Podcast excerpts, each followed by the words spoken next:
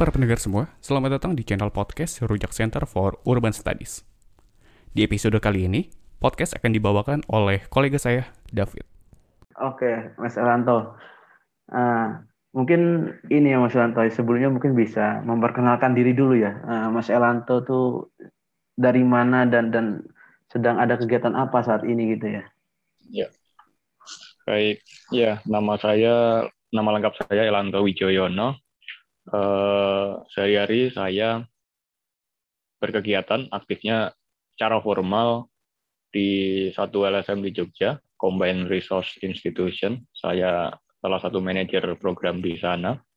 Uh, kalau lembaga apa tempat saya bekerja itu bergeraknya pada isu uh, tata kelola informasi dan pengetahuan. Uh, tetapi kalau untuk konteks yang akan kita diskusikan hari ini sebenarnya tidak secara langsung bersentuhan karena terkait dengan isu Jogja dan kemudian bagaimana uh, kelompok masyarakat sipil di Yogyakarta merespon pandemi. Hmm.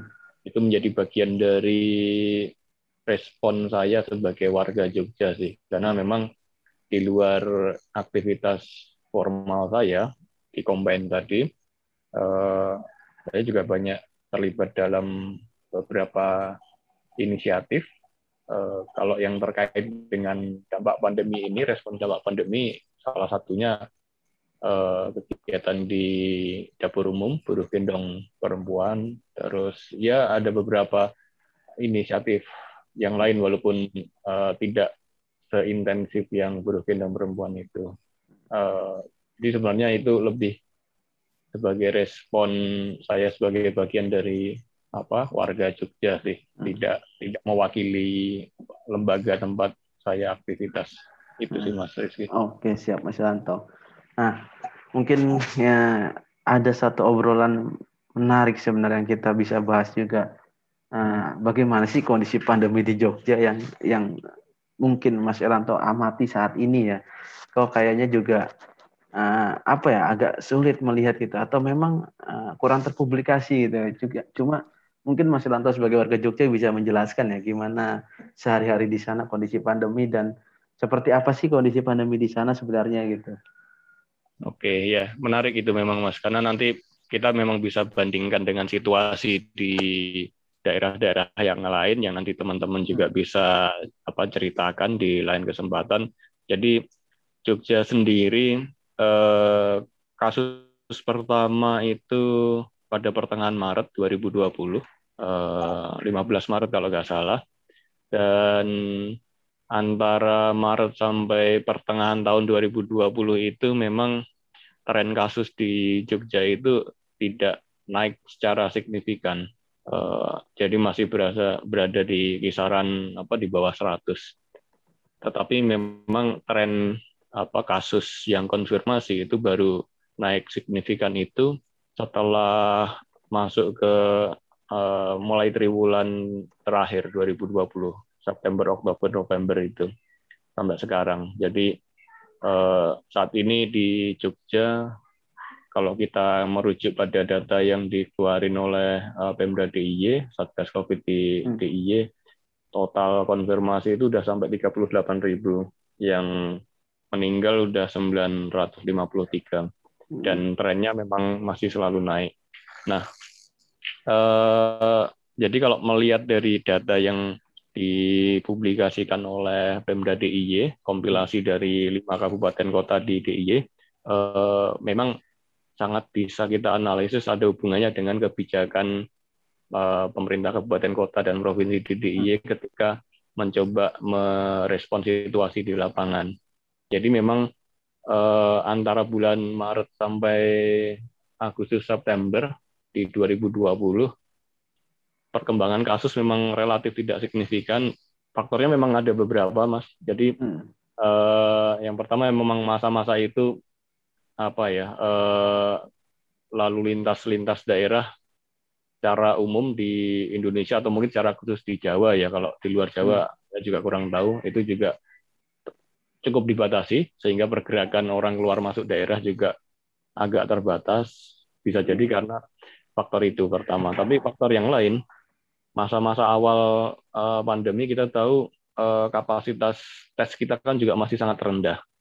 Uh, jadi bisa jadi hmm. ada kemungkinan kasusnya sebenarnya lebih banyak tetapi tidak terdeteksi karena memang kapasitas tes kita rendah. Nah, di bulan-bulan yang setelahnya kan memang kapasitas tesnya menjadi lebih tinggi, tetapi juga ada sisi lain uh, arus keluar masuk daerah lintas uh, daerah di Indonesia termasuk yang keluar masuk DIY itu juga semakin longgar, semakin tinggi.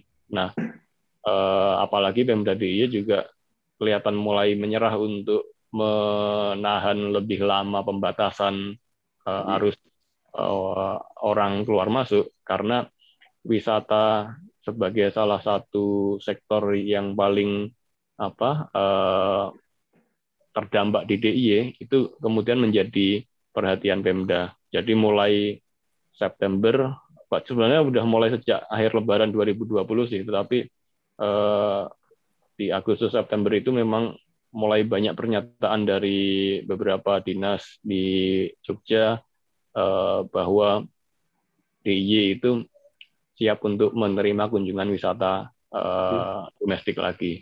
Dan ya memang kemudian setelah itu sampai sekarang uh, arus wisatawan domestik mulai uh, bergerak uh, masuk ke Jogja, mulai ramai. Bahkan di 2021 ini sejak akhir tahun 2020 situasinya bisa dibilang relatif normal. Objek-objek wisata kembali ramai seperti biasa, walaupun memang ada klaim protokol kesehatan, protokol COVID ABCD, tetapi eh, faktanya di lapangan memang susah untuk dikontrol. Apalagi eh, apa ya eh, pembatasannya tidak seketat dulu, walaupun memang ada syarat harus tes antigen macam-macam, tetapi hmm. di lapangan sebenarnya harus diakui susah untuk dikontrol. Hmm. Tetapi agak apa ya flashback ke jauh ke belakang sebelum pandemi itu secara resmi dipublikasikan oleh Pemda DIY kasusnya terkonfirmasi di Jogja. Sebenarnya situasi di Jogja itu kebijakan yang dilakukan tuh ya 11-12 dengan yang dilakukan oleh pemerintah. Dalam hal ini pusat maksudnya. Jadi kita ingat uh, pada bulan awal 2020, Januari atau Februari, uh, beberapa kementerian uh, dan juga beberapa pihak di pusat uh, menyatakan bahwa Indonesia aman dari COVID dan kemudian masih tetap terbuka untuk wisata, bahkan siap memberikan insentif untuk apa kegiatan-kegiatan wisata. Jogja sama, eh, sampai bulan Februari Maret masih cukup, ya saya bilang lugasnya Jumawa, hmm. Jogja aman dari COVID, silahkan datang, eh, macam-macam. Jadi narasinya sama seperti pemerintah pusat, tetapi akhirnya jebol juga dan memang pada apa realitanya ketika waktu berjalan ya memang sempat kedodoran juga uh, tenaga medis di Jogja juga cukup banyak yang kolaps, uh, beberapa juga meninggal dunia, uh, bahkan beberapa fasilitas kesehatan di Jogja pertengahan tahun 2020 itu seperti puskesmas di beberapa kabupaten ada yang harus tutup karena tenaga medisnya terpapar COVID juga. Hmm. Jadi situasinya sebenarnya cukup cukup apa ya uh, kritis juga. Cuma memang kalau misalnya kita bicara uh, apa ya covering media, ya kita tahu media kita lebih banyak uh, framingnya pasti framing situasi di Jakarta, di daerah mungkin acak saja dan di Jogja sendiri juga tidak banyak muncul uh, sebagai pemberitaan di tingkat nasional. Hmm. Itu Mas Rizky. Iya jadi kita tahu Mas Lantua jadi bagaimana kondisi-kondisi yang ada di sana gitu ya. ya, walaupun memang dampak di sektor wisata itu memang kerasa banget Mas karena kan eh, pekerja di sektor apa industri wisata itu ternyata juga apa ya ya mungkin situasinya hampir sama seperti kota-kota besar hmm. juga juga atau di kota-kota wisata yang lain banyak yang kemudian dirumahkan eh, apalagi uh, kelompok warga yang hidup di sektor apa industri wisata tapi pada sektor informal itu lebih terpukul lagi. Hmm. Jadi memang akhirnya ya kita harus berhadapan dengan semacam apa ya uh, justifikasi dari Pemda bahwa ini memilih antara bertahan dari COVID dengan bertahan pada apa isu ekonomi caranya seperti apa sehingga mereka kemudian ya sama seperti yang pemerintah pusat lakukan uh, tetap mencoba men menghidupkan lagi industri wisata dengan klaim-klaim justifikasi bahwa protokol COVID-nya bisa dijamin apa uh, ditegakkan. Tetapi di lapangan sebenarnya itu sangat susah. Hmm, benar. Iya. Ya, menarik Mas Yanto. Jadi uh, kalau kita lihat kayak Jogja itu suasananya adem-adem aja gitu ya. kayak kita benar-benar nggak tahu kabar-kabar dari kota-kota lain gitu kan dan dan ada salah satu apa namanya uh, yang magang di Rujak juga kebetulan orang Jogja gitu dan sempat ngobrol juga gimana sih kondisi Jogja kok kayaknya nggak pernah ada kabar COVID nya bagaimana dan warga seperti apa. Oh ya kadang-kadang kayak gitu mas. Kayaknya di rumah terus terus tiba-tiba dengar kabar ada tetangga yang tiba-tiba sesak napas itu waduh kok ngeri juga ya gitu. Iya. Dan itu ada beberapa tetangga kayak gitu. Oh. Nah terus uh, artinya uh, sejauh ini menurut Mas Alanto uh, bagaimana sih respon pemerintah dengan uh, membuka kembali uh, celah pariwisata ya pariwisata yang pada dasarnya pariwisata memang jadi tonggak ekonomi. Mungkin uh, sebagian di di kota Jogja ya. Hmm. lalu uh, kaitannya dengan pandemi. Terus uh, kita lihat juga uh, kondisi saat ini yang sudah hampir berja kita sudah merayakan ulang tahun pandemi juga yang yeah. pertama udah setahun lebih. Itu seperti apa sih kondisi terkini? Apakah uh, mungkin disebut normal atau kemudian uh, fenomena apa yang mungkin Mas Erlanto tangkap gitu dari dari kondisi-kondisi ini? Kemudian uh, melihat situasi ke depan itu. Ya benar. Uh, ya sepanjang 2020 ada banyak diskusi atau bahkan mungkin perdebatan uh, banyak teman termasuk saya juga ikut aktif memberikan opini uh, walaupun mungkin hanya lewat media sosial ya, tetapi hmm. uh, perdebatannya adalah kenapa kemudian pemerintah memilih kebijakan untuk merespon pandemi ini tidak merujuk pada mandat undang-undang kekarantinaan kesehatan yang apa eh, sebenarnya juga memberikan opsi yang bertingkat. Hmm. Jadi opsi yang sebenarnya bisa dipilih eh, yang kemudian bisa diharapkan menjamin eh, apa ya kehidupan warga di situasi darurat itu kan sebenarnya misalnya opsi karantina wilayah. Hmm. Di situ memang akan ada pembatasan yang sangat ketat terhadap arus keluar masuk penduduk dari satu wilayah yang terkena apa uh, wabah hmm.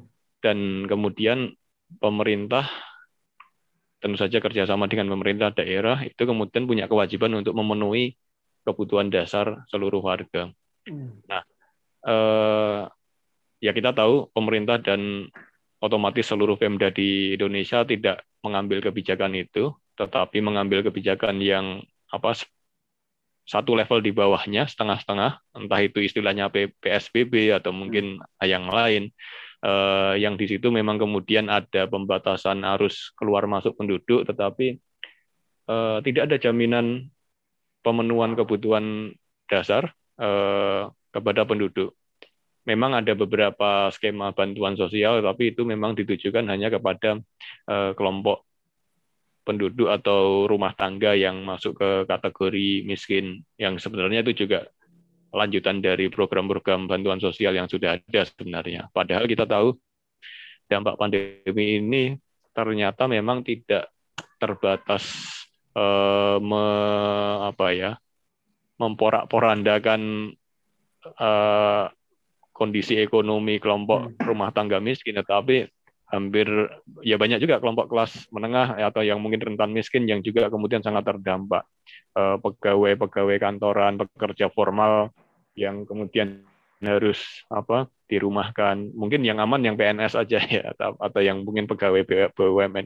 BUMN pun juga banyak yang dirumahkan kalau hmm. kita mengikuti informasi di media. Uh, tetapi itu memang pilihan di pemerintah uh, dan memang sampai sekarang tidak pernah ada kebijakan apa untuk karantina wilayah di daerah mana pun di Indonesia.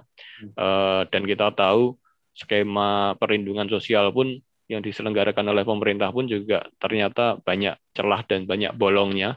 Uh, kita tahu selama pandemi kemudian ada apa uh, beberapa kabar mengejutkan mengejutkan tanda kutip ya yang sebenarnya kita juga sudah bisa prediksi ya. misalnya Menteri Sosial uh, ditangkap oleh KPK pada situasi pandemi yang seharusnya dia punya tanggung jawab untuk mengelola apa banyak program perlindungan sosial tapi justru dia tidak menjalankan mandat itu hmm. tetapi justru melakukan korupsi walaupun kita tahu pasti korupsinya juga tidak kemudian terbatas menjadi aksi seorang menteri itu saja, tetapi hmm. pasti ada jaringan kepentingan politik yang lain. Nah, eh, sementara di daerah-daerah pun juga sama, ada banyak apa kasus-kasus eh, klasik ketidaktepatan eh, bantuan sosial, penyelewengan bantuan dan banyak hal. Jadi situasi-situasi yang di situasi apa di kondisi normal pun terjadi apalagi di, situasi pandemi. Tapi memang kita kemudian melihat eh, ya pemerintah Pemda itu juga kemudian meminta permakluman publik karena hmm. situasi pandemi ini bisa dibilang hal baru yang dialami oleh seluruh negara, hampir seluruh negara di dunia. Hmm. Banyak yang apa ya pontang-panting merespon gagal merespon bahkan negara sebesar Amerika juga gagal atau banyak negara Eropa juga sempat kewalahan uh, kita bisa dengar itu di media bisa baca itu di media. Ada banyak upaya untuk meminta permakluman itu ke publik. Tetapi kan sebenarnya kita tidak berharap kemudian pemerintah hanya meminta itu. Tetapi juga ada upaya-upaya solusi yang lebih apa uh, baik dari waktu ke waktu. Nah uh, memasuki 2021 ya kita bisa lihat uh, ketika mulai ada kebijakan untuk memperlonggar arus lalu lintas penduduk uh, juga mulai berbarengan dengan program vaksinasi. Ya. Nah, ini yang kemudian memang di, kita bisa pahami ini yang kemudian dijadikan dasar oleh pemerintah untuk kemudian melonggarkan lebih banyak uh, ruang aktivitas di banyak sektor. Uh, walaupun kemudian di beberapa bulan terakhir ini sempat ada kebijakan baru lagi, misalnya istilah apa itu, yang semacam apa pembatasan mikro yang di Jogja itu juga iya. dilakukan. Uh, beberapa pernyataan di media itu pemerintah merekomendasikan pembatasan-pembatasan skala mikro ini juga karena merujuk pada praktek-praktek yang terjadi di beberapa wilayah di DIY di Jogja. Uh, karena ya walaupun tadi saya menyampaikan bahwa di DI itu sebenarnya ada banyak paradoks dalam penanganan pandemi, tetapi pemerintah itu kemudian melihat ada beberapa praktek baik yang terjadi di Jogja. Walaupun itu sebenarnya praktek baik ini inisiatif warga, bukan hmm. bukan bukan apa muncul dari pemerintah daerah, kabupaten atau kota, tapi ada beberapa desa atau kelurahan di Jogja yang ketika ada kasus, kemudian mereka bisa melakukan semacam karantina wilayah tetapi di tingkat RT atau di tingkat dusun dan kemudian eh, secara apa ya kolaboratif, secara kolektif hmm. warga di desa atau kalurahan itu kemudian membantu memenuhi kebutuhan dasar warga satu RT atau satu dusun itu sampai apa eh, kasusnya dinyatakan selesai. Nah itu yang kemudian sekarang menjadi kebijakan pembatasan mikro skala mikro di beberapa daerah. Nah, jadi itu yang sekarang terjadi, uh, yang yang dilakukan sampai sekarang situasinya. Uh, jadi ya sekarang situasinya bisa dibilang seperti mulai normal mas kalau di Jogja. Hmm. macet sudah mulai beberapa bulan terakhir setiap akhir pekan. Uh, sekolah juga beberapa mulai tatap muka. Uh, pasar juga udah mulai rame. Uh, tetapi yang menarik yang lain adalah saya juga sempat menyampaikan ini apa ya ke jaringan hmm. teman di Jogja juga soal kebijakan vaksinasi itu sendiri. Hmm. Jadi kita tahu eh, ketika program vaksinasi itu mulai dicanangkan oleh pemerintah ada hmm. tahap-tahapnya. Ya. dari tahap pertama untuk petugas medis, tahap kedua, seterusnya mulai lansia dan seterusnya. Nah, tentu saja kita berharap penyelenggaraan program vaksinasi ini memang sesuai dengan apa skema atau skenario yang sudah ya. direncanakan tahap-tahapnya. Hmm. Uh, namun pada prakteknya tahap satu, tahap dua belum tuntas dipenuhi targetnya, hmm. tetapi uh, ada proses-proses yang kemudian kita, apa kita lihat atau saya pribadi hmm. lihat di Jogja khususnya yang justru uh, tidak konsisten. Hmm. Sebagai contoh yang sempat saya kritik beberapa kali lewat media sosial dan juga saya sampaikan ke teman-teman di jaringan. Hmm. Misalnya adalah pada bulan Maret kemarin ya. ada program, ada aktivitas vaksinasi untuk kelompok seniman dan budayawan dan juga hmm. kemudian untuk pekerja film yang mereka sama sekali kalau kita lihat dari kriteria yang ditetapkan oleh Kementerian Kesehatan mereka nggak masuk dalam kelompok prioritas di hmm. tahap satu maupun dua yang seharusnya fokus pada petugas medis, pelayan publik atau apa lansia. Hmm. Uh, ketika kita lihat lebih dalam ya ternyata kelompok seniman budayawan yang diikutkan hmm. dalam program kegiatan vaksinasi ini itu juga ternyata kelompok tertentu hmm. yang hmm, bisa dibilang ada afiliasi kepentingan politik juga dengan hmm. beberapa apa uh, unsur di pemerintah pusat hmm. Uh, dan juga ketika pekerja film di vaksinasi pun juga sama hmm. ada banyak teman seniman banyak uh, warga lain yang juga profesinya pada sektor seni itu juga sebenarnya tidak tidak apa uh, mendukung kebijakan yeah. itu dan tidak terlibat hmm. Jadi sebenarnya ada banyak ketidakkonsistenan karena ya kita tahu antara masing-masing sektor itu punya tujuan target masing-masing, Kementerian Kesehatan, sektor kesehatan sampai ke level dinas, hmm. kita yakin mereka pasti berjuang benar-benar untuk mengatasi pandemi ini. Uh, mereka udah benar-benar apa habis-habisan, tetapi ya kita bisa lihat di sektor lain, Kementerian perdagangan misalnya atau industri, Kementerian Pariwisata sampai ke level dinas di tingkat daerah akan memilih jalan yang berbeda. Walaupun kita tahu eh, klaim pemerintah atau pemerintah daerah selalu dicoba ada titik komprominya, misalnya hmm. dengan tetap membuka apa, mulai membuka eh, wisata, tetapi protokol COVID, protokol kesehatan dijalankan. Tapi ya seperti yang tadi sudah saya sampaikan berkali-kali. Hmm di lapangan situasi itu sangat susah untuk dikontrol, tetapi memang ya ini menjadi apa ya dilema juga buat semua pihak karena ketika misalnya uh, aktivitas ekonomi khususnya yang terkait dengan wisata itu benar-benar dibatasi dengan sangat ketat, daerah seperti di Jogja itu memang dampaknya cukup berat bagi apa ya pelaku di sektor itu. Sementara uh, tidak ada skema perlindungan sosial yang cukup cukup apa ya uh, memadai yang siap diberikan oleh pemerintah atau pemerintah daerah kepada mereka. Uh, benar-benar susah untuk bisa apa ya uh, memastikan bahwa para pelaku di sektor wisata khususnya yang informal itu bisa benar-benar terjamin hidupnya selama pandemi itu memang susah. Jadi memang dilema ini yang kemudian memang mau nggak mau harus apa ya semacam mau nggak mau harus diterima. Uh, Ya akhirnya sekarang di Jogja situasinya ya semua akhirnya hanya saling mencoba memaklumi situasi satu sama lain dan akhirnya strategi yang bisa dilakukan ya yang penting kita menjaga menjaga apa ya keamanan dan kesehatan keluarga atau relasi masing-masing aja hmm. kita sudah pada posisi nggak bisa berharap akan ada upaya untuk menjaga pada skala wilayah hmm. hampir nggak mungkin uh, sehingga kemudian sekarang strategi yang bisa dilakukan benar-benar sudah lebih di bawah dari mikro lagi jadi kita hanya bisa menjaga perilaku di keluarga masing-masing, relasi di tempat kerja.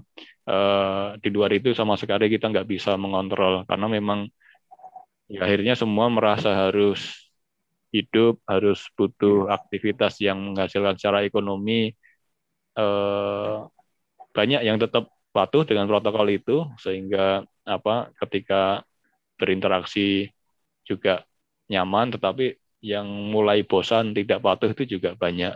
Jadi eh, ya akhirnya sekarang tantangannya hanya bisa seperti kalau kita analoginya berkendara di lalu lintas orang lain ugal-ugalan banyak tetapi ya gimana caranya kita patuh Iya. aturan walaupun kadang udah patuh aturan pakai helm bisa aja kesenggol gitu mas Bener-bener. Jadi eh, tadi kita tahu bahwa apa namanya eh, ada posisi-posisi yang cukup dilematis ya artinya Ya. di kalangan pemerintah juga di kalangan masyarakat dan ditambah mungkin ada semacam kejenuhan yang sudah cukup lama sekali gitu eh, kehidupan iya eh, diteror oleh pandemi gitu ya. Terus Iya. eh, berarti di sekarang ini posisi di di daerah-daerah kayak Malioboro dan lain-lain itu sudah aktif kayak biasa ya Mas Lanto ya? ya ya rame wisatawan akhir pekan udah mulai macet lagi di Jogja Udah macet lagi Pak. ya?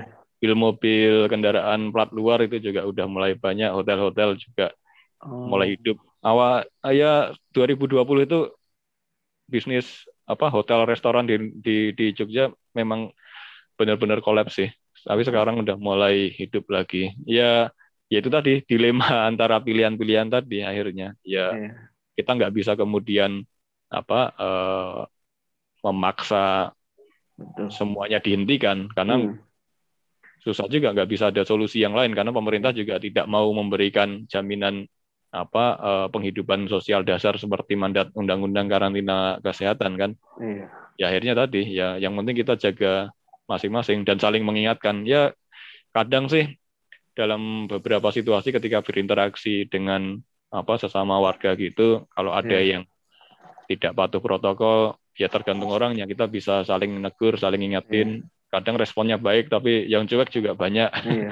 tapi yang jengkelin itu kalau kemudian ada aparat yang justru membiarkan. Ya walaupun kita tahu teman-teman aparat itu banyak Hmm. yang capek juga Eh, sudah setahun lebih mereka harus mantengin apa situasi yang apa ya nggak semakin membaik orang-orangnya juga benar tadi banyak yang mulai jenuh mulai mul- tidak hanya jenuh tetapi juga mulai abai sengaja abai maksudnya ya faktornya bisa banyak bisa jenuh bisa memang udah apa males mikir dan sebagainya Hmm. ya itu yang harus kita hadapi sekarang Iya. Kadang ditambah sudah jenuh nggak ada kabar kepastian selesai, ditambah lagi perilaku politik yang Betul. kadang-kadang bercanda, nyeleneh, makin Iya, jenuh lagi. pernyataan yang tidak mendidik kemudian tadi kayak aparat yang apa hanya merespon secara insidental tidak konsisten ada Iya. yang kena sanksi ada yang tidak itu kan Hmm, eh, ya menjengkelkan sih tapi Iya. ya apa yang bisa kita perbuat kita udah ya saya sebagai warga juga banyak kelompok masyarakat lain di Jogja juga sebenarnya sejak awal pandemi misalnya ketika ada kebijakan pembatasan bahkan ya kita sering menggunakan layanan pengaduan atau laporan eh, agar kemudian jika ada potensi pelanggaran bisa dicegah. Hmm, ya tapi ternyata eh, apa ya proses seperti itu akhirnya tidak bisa menjamin apa ya penyelenggaraan eh, penegakan aturan yang konsisten hmm. akhirnya hanya berbasis laporan penegakan hukumnya. Nah itu yang bikin capek juga. Ya akhirnya kita apa ya yang bisa kita lakukan ya kita kontrol lingkungan yang memang bisa kita kendalikan. Minimal tadi di keluarga atau di apa tim kerja atau di ketika ada kegiatan kita terlibat kita bisa saling mengingatkan di situ. Akhirnya yang berjalan sekarang ya eh, proses-proses eh, organis organik yang ada secara sosial jalan di masyarakat saja. Karena Iya. kalau mengandalkan aparat ya kita tahu mereka personil terbatas waktu kerja juga terbatas Hmm. eh, konsistensi juga tidak mesti bisa diandalkan. Kadang-kadang hanya formalitas hanya apa gimmicknya aja tetapi prakteknya juga eh, lemah. Sehingga ya bisa kita lakukan ya ya kita lakukan sama seperti ketika kita berinteraksi sebagai sesama warga saling ingetin dan sama apa hal-hal seperti itu ya situasinya akhirnya sama seperti di misalnya analogi situasi normal seperti kalau kita ngingetin orang jangan buang sampah sembarangan, ya udah gitu aja. Iya. Pasti akan ada orang yang buang sampah sembarangan, nggak peduli. Eh, atau jangan apa seperti situasi kita mengingatkan kalau Iya. merokok di ruang publik jangan sembarangan, eh, tapi ada di tempat-tempat khusus misalnya, ya pasti akan ada selalu yang melanggar, mengabaikan atau nggak setuju tapi nggak berani menegur itu pasti akan selalu ada. Iya. Sekarang kita ada di situasi seperti itu. Hmm, benar Mas Ranto. Jadi eh, apa ya situasi kayak jadi semakin dilematis gitu ya. dan dan dan apa ya kalau kita lihat eh, upaya-upaya yang dilakukan di awal dengan eh, guyonan-guyonan Hmm. eh, aparat-aparat yang kemudian eh, menjadi tidak menentu akhirnya sekarang masyarakat semakin banyak dan toh banyak juga apa ya hal-hal yang mungkin masih ditutupi dan lain-lain dan dan Ya. terutama eh, era vaksinasi juga juga masih jadi bumerang tersendiri dan dan masih fokus ke sana dan masa depan juga masih masih belum bisa diprediksi ya seperti apa gitu ya. Terus eh, yang perlu digarisbawahi juga bahwa eh, pertautan kebijakan yang yang yang inkonsisten jadi jadi apa ya jadi bumbu bumbu untuk masyarakat untuk eh, kayak tambah jenuh aja gitu. Udah jenuh mulu dengan kondisi yang ada melihat sikap yang udah eh, kayak gitu gitu kan. Jadi mungkin eh, apa ya kejenuhan itu makin makin jadi gitu. Nah terus mungkin sekarang ini juga kita lihat juga gencar lagi akhirnya fenomena mudik gitu kan. Hmm. bagaimana sih eh, respon mudik orang-orang? Akhirnya imbasnya memang ke mana-mana akhirnya. Jadi pandemi ini memang memang agak ngeri juga ya imbasnya. Di sekat satu merambat ke mana-mana dari imbasnya gitu. Karena imbas ekonomi yang selalu jadi perhitungan eh, Iya. bagi pemerintah dan orang-orang kita selalu ke sana. Karena apakah ini juga mungkin faktor karena penduduk kita adalah apakah dalam kategori ekonomi informal yang cukup tinggi gitu yang mengandalkan hidup dari kebutuhan dari penghasilan harian gitu. Artinya kalau hari itu nggak bekerja nggak dapat duit itu bahaya juga gitu kan. Sementara jaminan pemerintah juga terbatas. Betul. kita kayak nggak bisa menanggung gitu.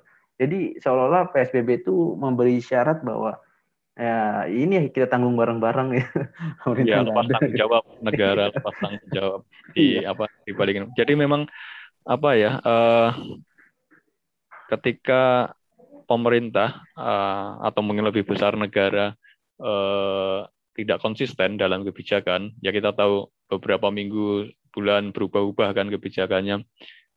Itu memang kemudian menjadikan masyarakat bingung eh, dan banyak yang kemudian mencari cara sendiri untuk merespon pandemi ini. Eh, masalahnya cara yang dipilih oleh masyarakat itu tidak semuanya pasti akan mungkin apa ya potensinya positif juga bisa jadi ada cara-cara yang salah kaprah atau mungkin keliru Hmm. Eh, karena memang pasokan informasi atau pengetahuan yang benar yang terhubung dengan kebijakan yang seharusnya dilakukan itu juga tidak cukup banyak. Eh, memang pemerintah juga menggunakan media untuk menginformasikan hal-hal tentang pandemi ya. Eh, setiap hari ada siarannya dan sebagainya. Tetapi eh itu juga udah mulai ditinggalkan oleh masyarakat, tidak diikuti. Kalau dulu-dulu mungkin pada mantengin, oh hari ini naik berapa Iya. kasus, berapa Bener. sekarang udah pada meninggalkan itu. eh ya ini yang harus disadari oleh pemerintah eh, bahwa memang ada hal-hal yang sudah terlanjur atau mungkin sudah terlambat, susah untuk diurai. Jadi memang harus ada langkah-langkah yang apa eh, lebih konsisten untuk bisa memperbaiki itu. Kalau misalnya ke depan pemerintah masih banyak melakukan inkonsistensi dalam kebijakan-kebijakan, ya masyarakat akan semakin banyak yang tidak percaya atau semakin banyak yang mencari cara sendiri. Eh, misalnya kayak ini yang apa kebijakan mudik ini Eh, benar-benar tidak boleh atau ada sebagian kelompok yang boleh. Kan kemarin Iya. ada wacana santri boleh mudik, yang lain nggak boleh kan. Celah-celahnya itu kan ada banyak banget. Ini yang bikin trust dari publik Iya. semakin lemah dan itu kan apa ya sayang banget lah eman-eman kalau bahasa Jawanya Iya. ketika seharusnya apa antar sektor di pemerintah dan aparat negara itu bisa benar-benar konsisten menjalankan perannya sesuai mandat undang-undang, tapi hmm. uh, prakteknya uh, sangat lemah. Koordinasinya memang kelihatan iya. cukup lemah dan banyak pengambilan keputusan yang kita tahu dilakukan tanpa basis pengetahuan, tetapi hmm. lebih pada basis kepentingan politis kan. ya termasuk pada soal apa transportasi dan wisata ini. Iya. Jadi menarik perlu saya kutip tadi bagaimana kebijakan diambil dari basis bukan dari basis pengetahuan melainkan daripada kepentingan itu sangat berbahaya banget. Ya, ya. Oke, Mas Iranto. Ya. Harapan ke depan untuk kondisi pandemi terutama di kota Jogja kayak apa ya Mas Iranto? Ya, kita nggak bisa lepas dari situasi yang lebih luas juga di skala nasional bahkan global karena sekarang uh, bagaimanapun uh, arus pergerakan manusia itu sudah susah untuk dikontrol. Uh, bahkan kita tahu misalnya di apa beberapa negara kayak India misalnya atau di Eropa kemarin di Inggris ada varian uh, virus COVID baru. baru mutasi hasil mutasi misalnya. Sepertinya itu jauh. Tapi ternyata hari berikutnya kita sudah dapat berita informasi bahwa sudah terdeteksi di Indonesia karena ada orang masuk, entah itu WNI, entah itu iya. warga negara asing. India ya, katanya. Ya, India. Yang dulu yang Inggris itu juga sempat iya. ada yang sudah sampai Singapura Aduh. dan kemudian Ampun. apa ke Indonesia. Itu yang terdeteksi lewat apa gerbang-gerbang apa gate-gate yang formal ya kayak bandara atau pelabuhan tapi kan di luar itu kita nggak tahu mestinya tapi intinya gini maksudnya uh, ya seperti kasus yang yang India itu ternyata celah tetap masih ada. Uh, seperti temuan kasus yang di Kuala Namu juga yang barusan yang apa uh, menggunakan alat untuk tes antigen daur ulang hmm. yang masih di apa diselidiki oleh polisi. Uh, iya betul. Artinya pengawasan tanggung jawab pengawasan oleh negara yang seharusnya itu benar-benar dilakukan dengan sungguh-sungguh uh, yang kita pasrahkan kepada negara hmm. melakukan itu, itu ternyata disalahgunakan. uh, yang di Cengkareng itu apa uh, mereka bisa oknum apa oknum petugas bandara atau apa pun yeah. aku nggak tahu itu mereka bisa meloloskan beberapa orang dari luar negeri India untuk masuk dengan imbalan uang yang di iya. Kuala Namu entah mungkin ada banyak kasus yang lain nah uh, pagar pertama kan sebenarnya ada di mereka, petugas-petugas yang memang kita harapkan bisa melindungi warga. Kalau mereka sudah jebol, entah karena capek, entah karena yeah. memang tidak berdedikasi, itu kan faktornya juga bisa macam-macam. Atau lengah. Eh, pagar berikutnya ya hanya di komunitas.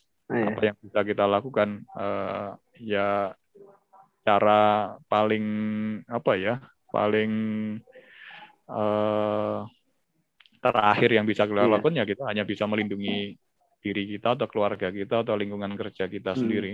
Dari itu kita udah susah untuk mengontrol karena seharusnya itu dilakukan oleh uh, lembaga seperti iya. negara atau pemerintah yang memang sudah kita kasih mandat itu.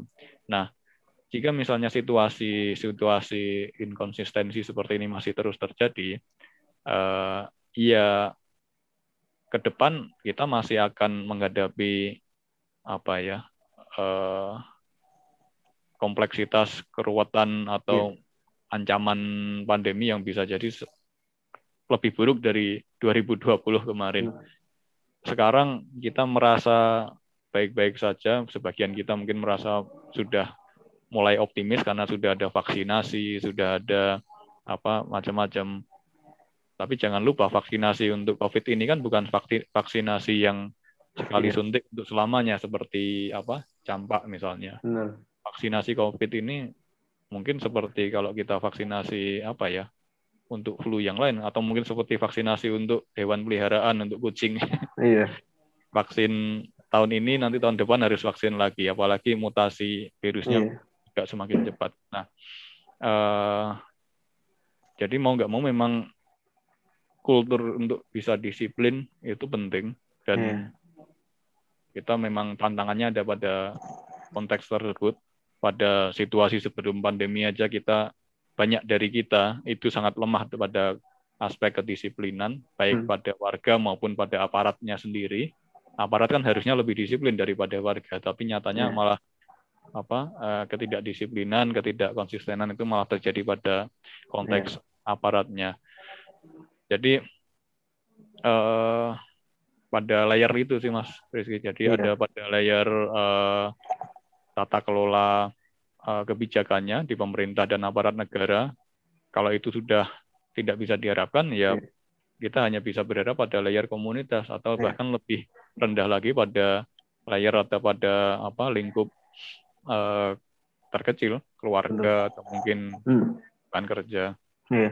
Eh, di luar itu ya kita berharap dunia medis di Indonesia atau mungkin bahkan secara global itu bisa segera menemukan solusi-solusi medisnya juga entah dalam bentuk apa vaksin atau mungkin dalam bentuk rekayasa teknologi medis yang lain atau mungkin bisa melacak benar-benar apa sumber dari virus ini sehingga kemudian bisa me- memotong mata rantai penyebarannya itu yang kita harapkan. Eh, sementara kita tahu teman-teman di dunia medis juga udah banyak yang kehabisan energi tapi Iya. ya semoga kita berharap berdoa masih teman-teman apa ya jaringan kerja di dunia medis itu bisa terus saling kerjasama Hmm. bahkan lintas negara. Karena kita tahu di lingkungan medik pun ada banyak masalah. Kita baca juga di media persaingan eh, bahkan apa namanya eh, kepentingan bisnis juga dan politik juga cukup besar Iya. di sana kita tahu tantangannya eh, Iya.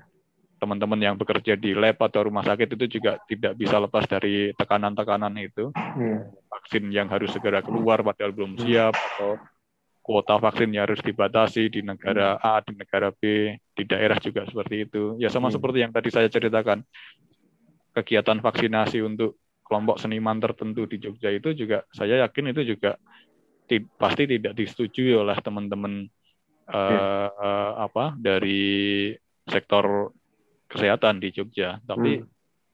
ya bagaimana mereka bisa menolak ketika misalnya itu sudah perintah dari pimpinan politik di apa di tingkat daerah atau bahkan nasional Eh, saya yakin tetap ada apa namanya ya eh, apa ya in- integritas teman-teman di, di di dunia medis kedokteran kesehatan itu tetap tinggi nah Iya. Cuma ketika tata kelola kebijakannya le- tidak konsisten atau lebih mengarah pada kepentingan-kepentingan politis jangka pendek, ya eh, perjuangan teman-teman di apa di sektor kesehatan ini bisa jadi sia-sia. Nah itu yang kita kita harapkan semoga tidak terjadi. Hmm, benar sih Mas Anto. Jadi tadi Mas Anto eh, banyak banget narasi yang Mas Anto jabarkan dengan berita-berita terkini ya, kondisi-kondisi pandemi terkini. Ada varian baru datang dari India, beberapa media menyebut eh, ada orang India yang kemudian datang ke Indonesia isolasi di hotel. Lalu eh, satpam tidak boleh eh, memberitahu gitu-gitu kan. Ya, Terus ada lagi pelolosan apa eh, WNA, ada lagi kasus eh, apa namanya eh, tes COVID Ya. yang bekas itu. Pas kita baca itu eh, di kondisi yang sedang panas itu jadi depresi gitu ya. Ya kan miris banget kita Iya. harusnya nyobain malah yang di sana main-main kan. Jadi kalau saya buka laptop terus saya lihat berita, tiba-tiba yang saya lihat itu tuh saya rasanya mau banting laptop, cuma sayang ya. Depresinya sama, sama, sama, sama iya kebijakan, cuma Iya. jadi kesel gitu dan dan tadi yang Mas Yanto sebut eh, ada gairah baru sebenarnya. Hmm. gairah baru itu adalah pagar terakhir itu ada di komunitas. Iya. Itu benar-benar jadi spirit baru sebenarnya ketika kita melihat uh, inkonsistensi kebijakan, in, in- konsis- konsistensi koordinasi dan lain-lain menyebabkan uh, kita depresi secara sosial. Nah, itu kita perlu sadari bahwa gerbang terakhir kita itu ada di komunitas. Jangan sampai mereka akan menjebol kemudian menuju Iya. pada eh, petugas kesehatan. Habis sudah. Benteng terakhirnya di sana. Eh, Iya, benteng terakhirnya soalnya. Walaupun itu yang perlu diingat ya teman. walaupun di komunitas itu juga nggak mesti ideal ya Mas ya. Kita Iya, tahu betul. kan situasi apa sosial di kelompok masyarakat itu juga Iya. heterogen, eh, kompleks juga Eh, pemahaman apa masing-masing individu itu juga bisa beragam. Eh, tetapi paling tidak di level komunitas walaupun tidak seragam ya, tetapi di level tertentu yang yang kita tinggal atau beraktivitas itu masing-masing dari kita pasti akan punya apa ya, akan bisa punya ruang untuk berperan. Jadi sekecil apa komunitas yang bisa menjadi pagar atau benteng terakhir yang lain di luar tenaga medis ya, eh, kita pasti nanti akan menemukan lingkup-lingkup komunitas yang memang bisa benar-benar menghargai keselamatan terhadap pandemi ini. Karena kalau kita misalnya bicara kampung atau RT misalnya, belum tentu satu dalam satu RT kita tinggal itu orangnya aware semua soal pandemi ya kan. Tetangga kita ada yang yang patuh tapi ada juga yang abai, Hmm. yang apa eh, males untuk ikuti protokol itu kan juga pasti ada. Iya. Ketika kita misalnya eh, di tempat ibadah juga sama. Eh, misalnya kalau yang muslim misalnya udah ada yang ke masjid, pasti jamaah nggak semuanya pakai masker. Ada Iya. yang ada juga masjid yang tidak menjaga jarak di softnya sekarang. Mungkin juga terjadi di di gereja atau mungkin yang lain. Nah, artinya komunitas ini juga sebenarnya juga tantangan eh, karena juga levelnya macam-macam, eh, masing-masing akan punya kompleksitasnya. Bahkan komunitas yang relatif homogen tadi, misalnya saya contohkan kayak di lingkungan masjid misalnya atau di lingkungan tempat ibadah yang seharusnya di situ relatif apa eh, tidak seberagam di luar, tetapi untuk mengontrolnya juga nggak mudah juga Eh, untuk menyampaikan bahwa semua jamaah di tempat ibadah itu harus pakai masker itu juga nggak semuanya akan dipatuhi juga kan. Nah, eh, tetapi pasti nanti masing-masing dari kita sebagai warga itu nanti pasti juga akan apa ya ketika sudah berproses pasti juga akan menemukan komunitas yang akan mendukung. Walaupun bisa jadi itu hanya satu dua komunitas terkecil yang bisa mereka jumpai. Bisa jadi ketika di tempat ibadah ada abai tapi ya paling tidak di rumah semuanya masih bisa apa eh, patuh atau bisa saling jaga. Tapi bisa juga sebaliknya. Di rumah keluarganya pada abai tetapi di luar mungkin di tempat kerjanya bisa saling menjaga. Nah itu yang kita harapkan eh, masing-masing dari kita sebagai warga bisa menemukan ruang-ruang yang bisa menjadi kayak apa ya eh, tempat berlindung yang aman Hmm. eh, aman ini dalam konteks tidak hanya aman dari aspek medis ya tapi juga secara sosial karena Iya, sosial ekonomi juga bahkan karena iya. eh, apa ya jaring pengaman di tingkat komunitas ini yang sebenarnya nanti akan membantu kita untuk tetap bisa hidup pada Hmm. situasi ter terburuk bahkan ketika misalnya kondisi ekonomi kita benar-benar hancur karena apa terdampak karena pandemi eh, belum tentu kemudian pemerintah bisa segera sigap memberikan bantuan sosial kepada kita karena Iya. prosesnya pasti juga akan memerlukan birokrasi yang tidak sederhana Hmm, komunitas terdekat yang pasti akan membantu kita. betul. Nah, kalau apa eh, kita memang belum menemukan komunitas yang bisa menjadi apa ya ceruk pelindung, ya itu harus segera dicari. kalau Iya, soalnya benar. kalau enggak, kalau kemudian situasinya memburuk, kita akan kesulitan untuk mencari mencari apa ya eh, teman atau kerabat yang bisa saling bantu. Karena ya kita tahu di situasi bencana itu karakter asli dari masing-masing individu itu akan kelihatan mana yang kemudian akan menjarah dan mana yang akan apa tetap bisa adil itu kan biasanya Iya. di suatu bencana akan kelihatan misalnya ya teman-teman di Jakarta mungkin familiar ya dengan situasi banjir Iya. Di situasi banjir kan akan kelihatan mana yang akan tetap sikap saling bantu, mana yang iya. nyelamatin dirinya sendiri dan apa nggak peduli yang lain. Ya sama di situasi pandemi ya kita bisa lihat tadi mana yang ikhlas rela untuk antri vaksin, mana yang ya. robot antrian, itu salah satunya. Iya, menarik mas. Jadi tadi kita juga melihat bahwa komunitas juga punya kelemahan ya, tapi bukan kelemahan, cuma uh, ya tantangan ya? untuk tantangan, kita ya. coba ya kita oh, bentuk iya. sih. Karena bagaimanapun justru di komunitas itu kita bisa punya peran untuk membentuk itu. Kalau di level kebijakan mungkin beberapa terlalu jauh ya kita nggak bisa mengintervensi misalnya tadi ya. kebijakan apa arus keluar masuk orang lintas daerah kita bisa jadi sebagian besar kita nggak punya akses untuk mengintervensi itu. Hmm. tapi di komunitas kita bisa punya akses untuk mengintervensi itu. Misalnya kayak tadi di lingkungan tempat ibadah misalnya. Misalnya masih kacau balau ya kita paling nggak kita masih punya ruang untuk berperan untuk memperbaiki walaupun belum tentu berhasil ya. Iya. atau di keluarga. Uh, keluarga kita ada yang abai kita masih bisa punya ruang peran untuk bisa membentuk apa lingkungan keluarga yang lebih apa ya tanggap. Jadi bedanya memang di situ. Uh, pada konteks formal uh, di tata kelola kebijakan memang akses kita nggak akan langsung kan. Jadi uh, itu sih yang membedakan. Uh, iya.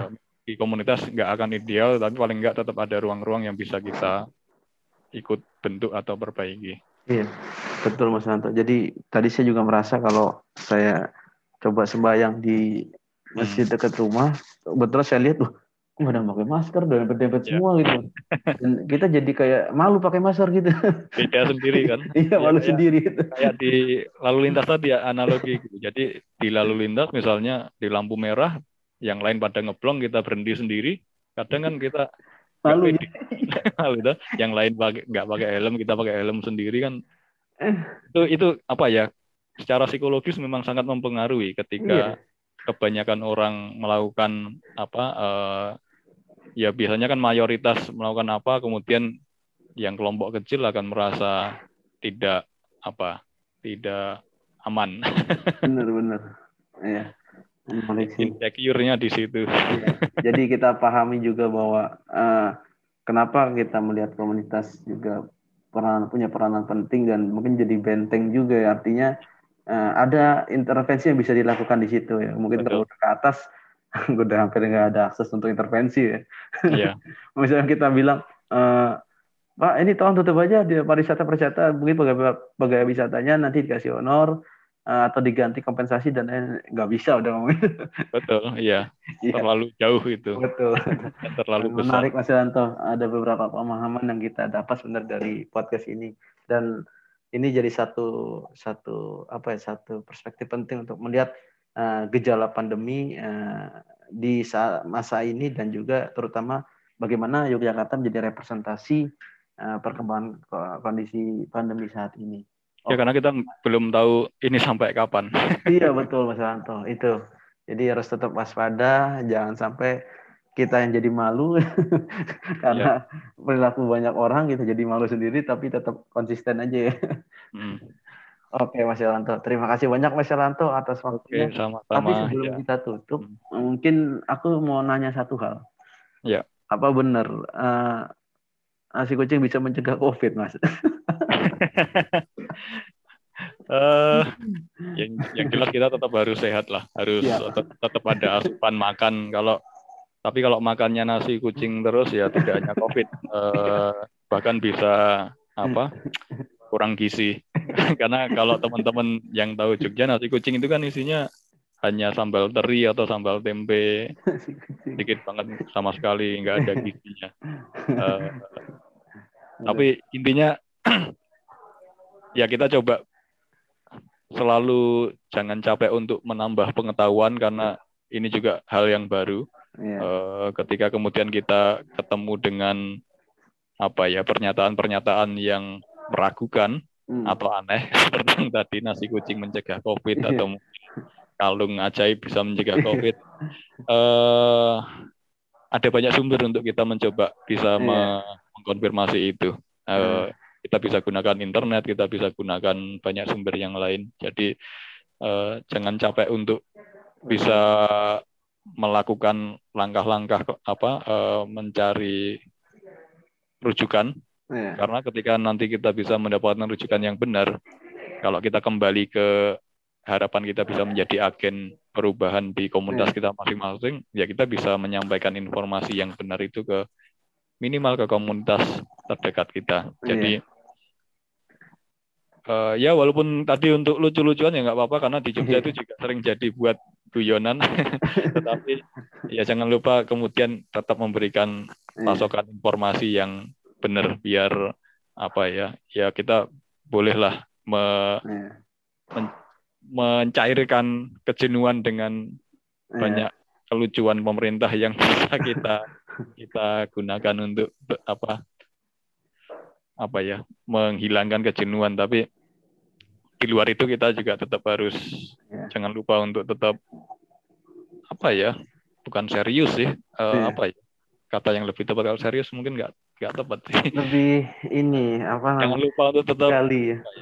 Iya, ya tetap harus aware lah intinya. Iya. Aware itu kan nggak harus kemudian sepaneng kan. Iya. Eh, kita juga tetap harus nyantai juga karena nanti kalau kalau sepaneng, stres, depresi malah sakit Iya. yang lain masuk, kita semakin rentan malah Iya. kena COVID juga. Karena jangan Iya. jangan salah di luar COVID pun juga tetap ada banyak apa ya wabah yang harus di Mas. di apa diantisipasi juga di Jogja ini dua bulan tiga bulan terakhir itu demam berdarahnya naik Eh, Sama ya, benar. mungkin Jakarta juga jadi Hmm.